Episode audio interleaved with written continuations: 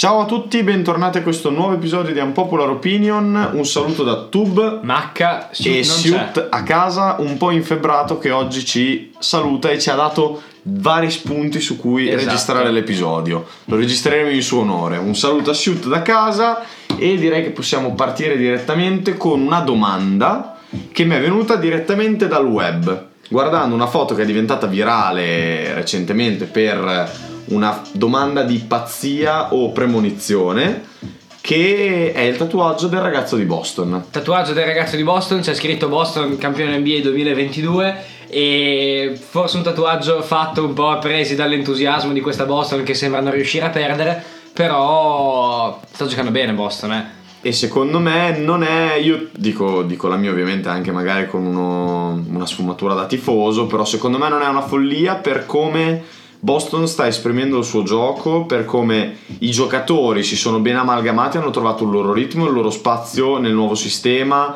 di Ime Yudoka. Secondo me sono una potenzialissima contender anche considerato il fatto che al momento si ritrovano al quarto posto est per il momento, però sono a una vittoria e due sconfitte di Miami dall'essere al primo posto, perché poi Sì. la classifica è molto stretta là in alto, eh. Boston ha un bellissimo gioco, un gioco molto superiore rispetto alle altre squadre a est.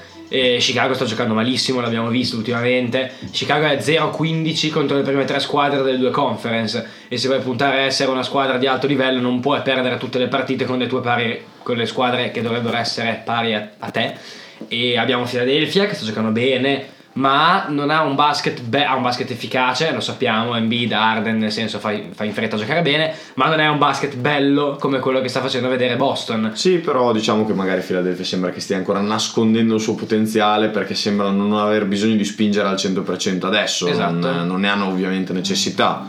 Chi preoccupa invece è Miami. Che sta giocando male e secondo me Miami, l'ho letto oggi su Instagram, potrebbe essere il primo posto est o ovest più scarso che si sia mai visto nella storia della NBA recente. Perché, perché Miami non è forte fondamentalmente. Cioè, è una buona squadra perché non sarebbe prima, però fa vedere un gioco molto inferiore rispetto a quanto ci si dovrebbe aspettare da una prima squadra est. Sì, diciamo che viene da chiedersi se non siano primi a caso, comunque per una mm, macchina del destino, perché alla fine comunque in quei posti là in alto ci si aspettavano più squadre come Brooklyn e Milwaukee, che comunque è tra i primi posti a est.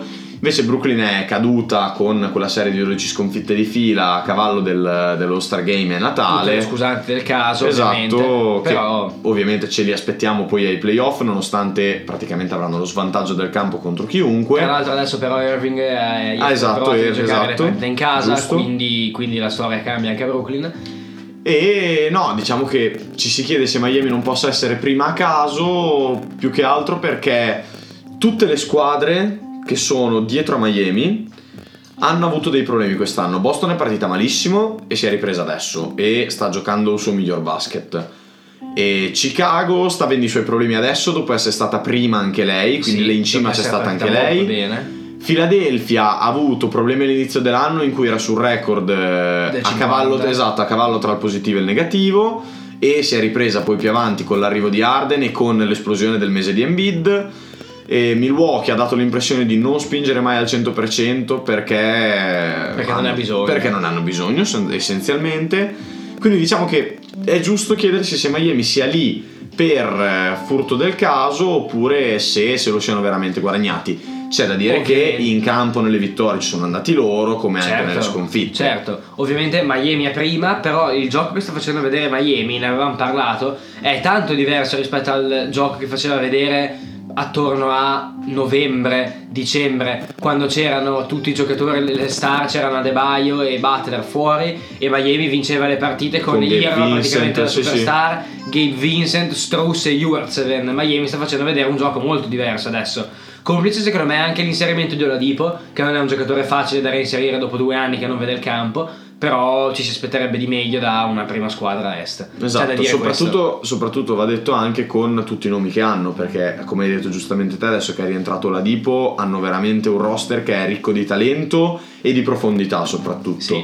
Potrebbero avere un'impostazione estremamente difensiva, invece queste- in queste ultime partite stanno subendo molti punti, mi viene in mente l'esempio calzante è stasera contro, contro Golden State hanno preso quasi 20 punti contro una Golden State disossata senza, Esatto. Senza Curry fuori per infortunio, per riposo, fuori Clay Thompson, quindi diciamo che prendere tanti punti da una squadra del genere non è un, imbuona- non è una- un buon segno di impostazione difensiva. Tra l'altro, eh, ciliegina sulla torta non troppo dolce di, questa sta- di questi ultimi mesi di Miami è stato il litigio tra Haslem e Spolstra da una parte, Jimmy Butler dall'altra. Non si sa cosa si siano detti, però sappiamo che non è una cosa bella da vedere. E non è, non è mai stata bella, mai lo sarà. E soprattutto quando si tratta da cioè, giocatore allenatore e un altro giocatore come Haslem, che comunque ha importanza all'interno dello spogliatoio, prende le parti dell'allenatore, non è bellissima da vedere. Spolstra ha detto che stavano discutendo perché, perché non erano decisi su dove andare a mangiare la sera, quindi secondo me Jimmy voleva mangiare piccante e gli altri due volevano mangiare McDonald's. Però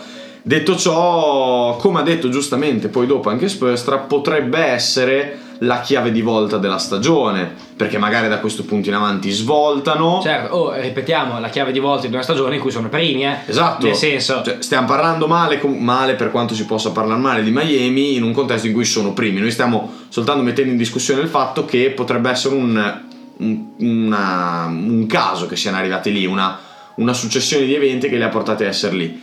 Ma abbiamo già detto abbastanza di Miami, torniamo sulle piste di Philadelphia, dove c'è da dire che il nostro amico Arden, nonostante abbia giocato bene dopo la trade, sta facendo vedere ancora una volta come nelle partite, tra virgolette, pesanti, e ci riferiamo soprattutto a quella contro la sua ex squadra, i Nets, faccia fatica. sì, ha fatto tanta fatica contro Brooklyn, una delle partite più brutte che ha giocato dall'inizio dell'anno.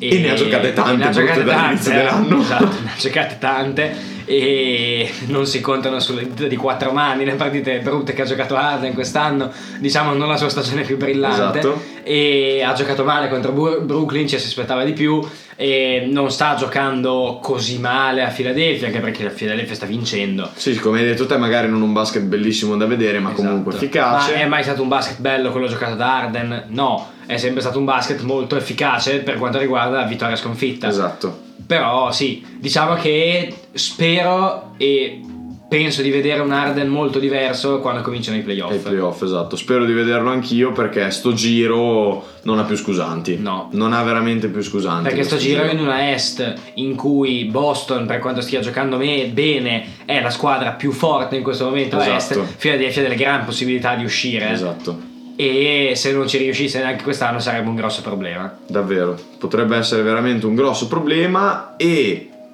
e ovviamente noi parliamo di, di Boston come la squadra più forte al momento, però stiamo ovviamente per forza di cose allontanando eh, Brooklyn perché al momento è fuori da questo discorso per il semplice fatto che dovrà prima giocare il play-in, non che noi abbiamo dubbi che nel Che caso lo dal passi, però in ogni caso devono comunque giocarlo, quindi per ora sono fuori da questo Esatto. tipo di contesto. Poi sì, non stiamo citando quella che secondo me è la squadra più pronta ad uscire, che è Milwaukee, ma quella lì non ne abbiamo bisogno. Esatto. Hanno appena vinto, hanno detto Kumpo, se vogliono uscire escono. Philadelphia però diciamo che quest'anno è una buona occasione di uscire. Esatto. A proposito di Brooklyn che stanotte ha giocato contro la squadra che andiamo a parlare adesso, ci spostiamo a ovest, parliamo di Memphis perché il record senza Jamorant quest'anno è di 15-2, dicevi 15-2. giusto? E parla da solo, perché giocare senza la propria stella e avere un record non positivo, Di più. praticamente perfetto e essere al secondo posto a Secondo ovest posto a ovest ha due sconfitte, con due sconfitte di vantaggio rispetto a Golden State. e battere una squadra che al momento era molto lanciata secondo me che erano i Nets Sì. quindi si può benissimo dire che Memphis non è solo Jamorant e che Memphis può essere un vero problema a ovest sì. Memphis ha smesso di essere una sorpresa a dicembre. assolutamente sì sì a sì dicembre oh guarda come giocano bene questi Grizzlies, Mhm. Grizzlies giovani atletici adesso Memphis è una delle squadre più forti che, si- che ci siano nella Lega quindi cioè basta non è più una sorpresa e avranno anche loro sicuramente se Memphis esce ai playoff esce nel senso che viene eliminato ai playoff è perché pecca di esperienza e è una scusante tra virgolette tra tante virgolette che una squadra come Memphis può avere ai playoff però con questo non parte svantaggiato contro nessuno secondo me davvero Memphis. contro nessuno Memphis perché è una squadra che nonostante sia giovane quando la vedi giocare sembra preparata perché se tu ci fai caso quando Morante è fuori stranamente se non eh, l'ampi del nostro idolo Desmond Bain che arriva a 30 32 punti ma si ferma magari su un, un 27 di media mettiamola così senza Morant.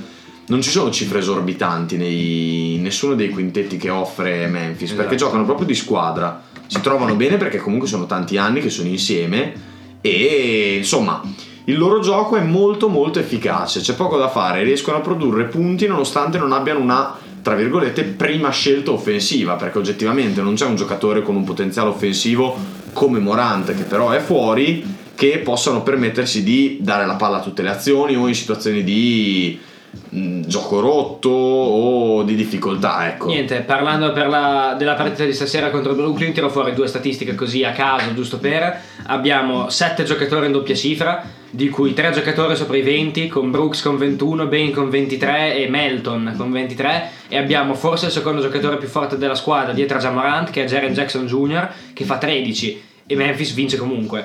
E questa qua è un, segno, un segnale non positivo di più Mhm. per, una, per una squadra vince come contro Memphis. Brooklyn che ha avuto in rimonta contro Brooklyn che aveva eh, avuto un Irving da 43 con il 60% dal campo e un Durant con 35 punti e 11 rimbalzi quindi non gli ultimi passati Esatto. diciamocelo che Memphis è veramente veramente una squadra guerriera se vogliamo Sì. definirla così a proposito di guerrieri andiamo invece da chi sta giocando male i Warriors stanno facendo molta fatica Sì.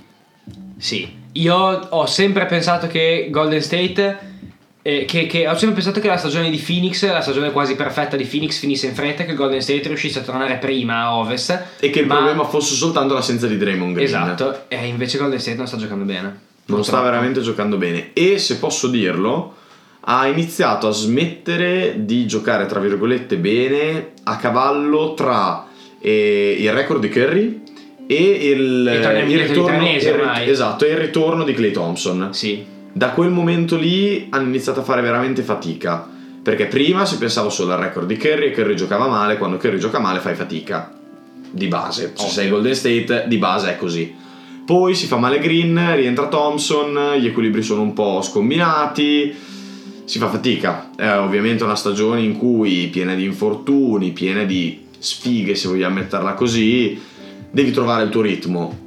Ovviamente sono una squadra che gioca insieme da tanti anni sappiamo cosa è in grado di fare la macchina Golden State e ci aspettiamo comunque un loro grande rientro però ora come ora, ti dico la verità, ora come ora non sarei sorpreso se Golden State seconda ovest, terza scusa, terza ovest, uscisse al primo turno con anche una squadra non eh, irresistibile. Perché non sono irresistibili loro Esatto, non, non ne sarei sorpreso se dovesse succedere Sì. una cosa del genere. Io qui sarò molto critico, Siut mi odierà, però oggi non c'è, quindi mi sento in dovere di dirlo, che sta facendo cagare da più di metà stagione. È vero. Cioè, va detto. Adesso è rotto, quindi non è possiamo rotto, fare... certo, assolutamente, ma infatti ne approfitto adesso perché so che appena torna farà 50, però sta veramente giocando male. Curry da- dal record ha fatto quanto? 5 partite giocate bene. Sì, è, È calato molto. È calato molto. È calato molto. E secondo me la scusa del manca Draymond Green che si legge in giro, manca Draymond Green, Curry non rende. eh, va bene non rendere, ma non giocare così tanto Sì, male. perché l'anno scorso Draymond Green è mancato più di metà stagione, nella prima parte di stagione Curry non ha giocato certo che male, anzi era comunque nella, nella top 3 dell'MVP, Esatto. quindi cioè, parliamo di Esatto. totalmente un altro giocatore. Sembra proprio che sia fuori ritmo e che non... eh, non lo so, non, non lo vedo, non lo vedo molto Curry come lo vedevo all'inizio. Sembra che abbia dato tanta più importanza a record rispetto che al resto della stagione. Adesso Che poi... è brutto da dire, adesso arrivano i playoff. Adesso arrivi nei playoff, quindi la cosa importante, ovvero il titolo, te lo devi giocare adesso Certo. e non, non hai più record per la testa, perché tutti quelli che poteva prendere al momento, tutti quelli che gli potevano Ah, interessare, certo. li, ha, li ha già lasciate le spalle. Adesso quindi adesso deve soltanto pensare per il titolo. Sì. Vedremo poi anche come, come si presenterà play- eh, ai playoff Clay Thompson. Assolutamente. Ah, inserimento tra l'altro di Clay Thompson che non è facile per ora. Non è che stia andando a grande a ve le spiegate l'inserimento Sì, sì, di sì, Clay esatto. Thompson in squadra. Clay Thompson sta facendo fatica. Ha fatto Ci vedere, sta, ha fatto vedere due o tre lampi partite, di quello esatto. che era, però ce lo si aspettava comunque che sarebbe stato così. Certo, Due anni lontani dal campo certo. non sono facili. La cosa, che, per un giocatore come lui. la cosa che secondo me non sarà facile è per i giocatori che in assenza di Clay Thompson avevano tante responsabilità, vedi Jordan Poole che stanotte senza Curry senza Thompson ha fatto 30, s- faranno fatica a rivedere Clay Thompson, Mhm. rientrare nei meccanismi della squadra e il rientro di Clay Thompson ha anche portato a un leggero calo post All Star di Wiggins, Mm. che però si è Stanotte Molto, non ha molto giocato molto calo. bene, però ha segnato gli ultimi 5 punti per chiudere la partita. Torna Andrew Wiggins, ha detto Monfradeci. Non è che stia giocando tanto bene ultimamente. Eh, esatto. Complice, secondo me, il rientro di Clay Thompson che ruba tanti tiri per essere appena tornato da, da un infortunio. E piccola postilla, se vogliamo chiamarla così, una nota positiva invece per Golden State da quando è entrato, visto che comunque ha saltato una buona prima parte di stagione. A me Kuminga piace molto, Sì. mette molta energia, mi sembra una versione, ma anche nei, nei primi anni era atletico comunque anche lui, però mi sembra una versione più skillata di Guadala. Passami il paragone, però tanta energia difensiva, ma in generale sulle due metacampo e molti più punti nelle mani potenzialmente. Beh, eh, sì, esatto. Iguodala faceva 20 dei Sixers che non esistevano praticamente e Kuminga ha, fa- ha già fatto tante partite oltre i 15-20 di medi- 20 punti. Sbagliando pochi tiri, Sbagliando pochissimi tiri a Golden State. Se metti Kuminga a Detroit, c'è caso che faccia 20 Esatto. tutte le sere. Non- Solito- non solita si sa. domanda sui rookie che la cui Esatto. stagione va pesata a seconda del contesto in cui finiscono. Allora, volevamo fare un nostro piccolo lancio, visto che ormai ci siamo, è molto vicino Quante e... partite mancano? 7, 8? Ma sì, mancano una cosa come 10 partite più o meno. E siamo veramente prossimi al play-in, quindi al di là di grandi sorprese, eh, che ormai sono tutta una certezza, e abbiamo già le squadre che se lo giocheranno e vogliamo lanciare una nostra opinione su chi passerà secondo noi e chi invece rimarrà esclusa da, da questi playoff. Allora, le squadre play-in in questo momento a est sono Toronto, prima, settima, prima tra Ok. le quattro del play-in, Brooklyn, Charlotte e Atlanta. Quattro squadre che secondo me sono superiori alle quattro squadre che ci sono a ovest. Tolte solta- tolta soltanto Minnesota che sta facendo vedere un grande basket quest'anno, squadra molto giovane e molto forte. A ovest, tra parentesi, sono Minnesota, Clippers, Lakers e New Orleans. Dei New Orleans che è l'unica con- Esatto. contesa con San Antonio che lì ha due, scont- ha due vittorie. Tra l'altro, tre delle quattro squadre al play-in a est sono sopra il 50% di vittorie, tranne Atalanta che è 36 vinte e 37 perse. Mentre invece a ovest l'unica sopra il 50% è Minnesota, abbondantemente perché è 42-32 come Toronto, mentre invece Los Angeles Clippers, Los Angeles Lakers e New Orleans Pelicans sono sotto il 50% di vittorie. Quindi secondo me dei play-in a ovest che vedono delle squadre meno in forma rispetto alle squadre che ci sono a est. Ma anche, va anche detto che comunque è, è un dato che dimostra il fatto che sono in generale le squa- la, la competizione est è molta di più rispetto di quella che è a ovest. Sì, quest'anno assolutamente. C'è poco si è ribaltata l'NBA che conoscevamo negli sì, ultimi sì. 5-6 anni. E niente, di queste squadre gli accoppiamenti saranno Minnesota con i Clippers a ovest e poi i Lakers con New Orleans Sì. o eventualmente San Antonio. Sì, perché San Antonio è una vittoria e due sconfitte Esatto. dal decimo posto. Secondo me, io lo dicevo prima con Macca, le squadre che passeranno saranno Minnesota per prima, che sulla carta ha, tut- ha tutte le carte in regola per poter battere i Clippers che sono letteralmente a corto di personale e in queste ultime giornate soprattutto non stanno semplicemente parlando del passato, ha parlato Morris come hanno parlato altri giocatori che sono tornati a parlare della bolla che se, se, se, se Non ci interessa. non ci interessa. Al momento sono lì a doversi giocare il play-in senza le loro due stelle e secondo me usciranno subito Sì. alla prima partita. Noi stiamo dando per scontati i Lakers uscenti al play-in perché vedo veramente difficile che James non faccia i playoff. Esatto. Però anche perché secondo me c'è un certo, un certo- una certa voglia di rivalsa rispetto Mm. all'anno scorso, un po' di vendetta da dare a Phoenix. Perché se le cose vanno come le abbiamo scritte, tra virgolette, noi a tavolino, succede che Minnesota vince la prima partita e i Clippers vanno come perdenti a giocare la seconda contro i Lakers che avranno vinto la prima. Derby di Los. Angeles Derby di Los. Angeles, passano i Lakers per, per orgoglio James, chiamiamolo così, stiamo ipotizzando ovviamente. Poi casomai Westbrook è ritornato un giocatore esatto, di basket, esatto, eh? non- non si senso, può sapere. Esatto. E poi va a succedere che i Lakers si ritrovano come l'anno scorso al primo turno contro Phoenix. Potrebbe essere una bella storia. Sì. Vedremo. Tra l'altro i Lakers che stanotte senza James hanno giocato un buon basket, hanno resistito tutta la partita. In 4 sopra, sopra 20 hanno giocato una buona partita, diciamo, nella Con stagione. Westbrook che nonostante tutto nelle ultime giornate sta tornando a giocare in maniera non dico bene, tornano a giocare in maniera decente. Sì, nonostante una pessima, ma pessima veramente, che più brutta Ah, non oh. poteva essere la stagione dei Lakers, ah, per i playoff dovrebbe tornare Anthony Davis.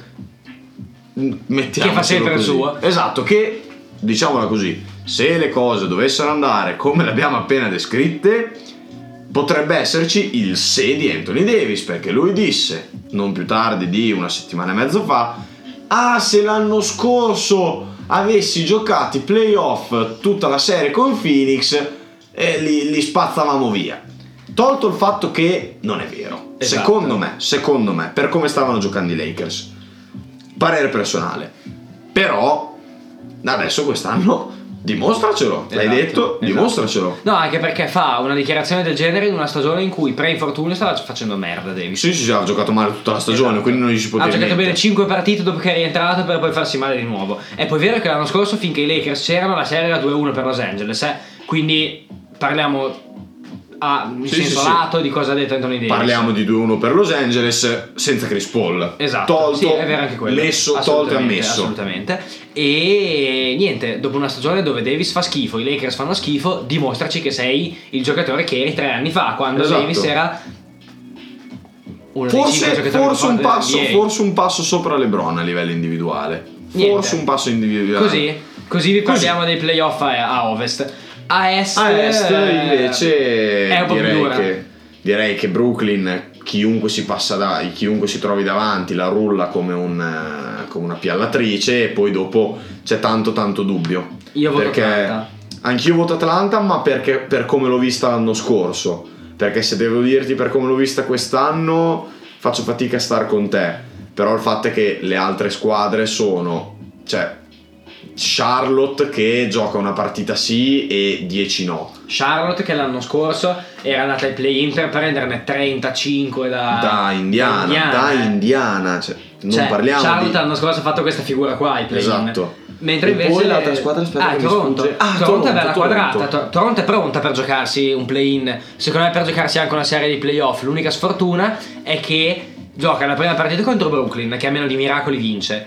E la seconda la giocherà secondo me contro Indiana e scusa contro, Atlanta. contro Atlanta e non sono partite facili, però No, Toronto, allora, no, Toronto gioca un gran bel basket. Non sto con te, dico che passa Toronto io. Non lo so, No, ah, no. io vorrei tornare a vedere Trae Young in versione playoff per due anni di fila perché l'abbiamo assaggiata l'anno scorso ed è stato molto divertente. È vero, è stato molto divertente, però non lo so, sai. eh, di solito su una, su una partita secca riesce a vincere la squadra che è più pronta e la squadra che la prepara meglio. Sul fatto di preparare le partite vedo più pronto Nurse che non siano gli Hawks in questo momento, soprattutto anche per il fatto che hanno Collins fuori tutta la stagione. Sì.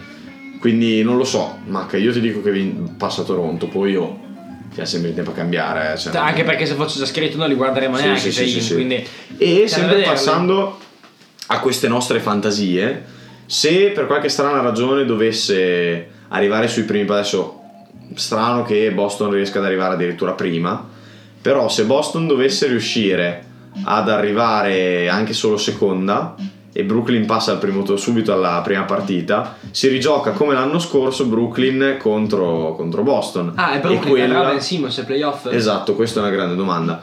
E potrebbe essere una bella rivincita anche da quella dell'anno scorso, Sì. dove Boston è una squadra molto più pronta. Sì, assolutamente.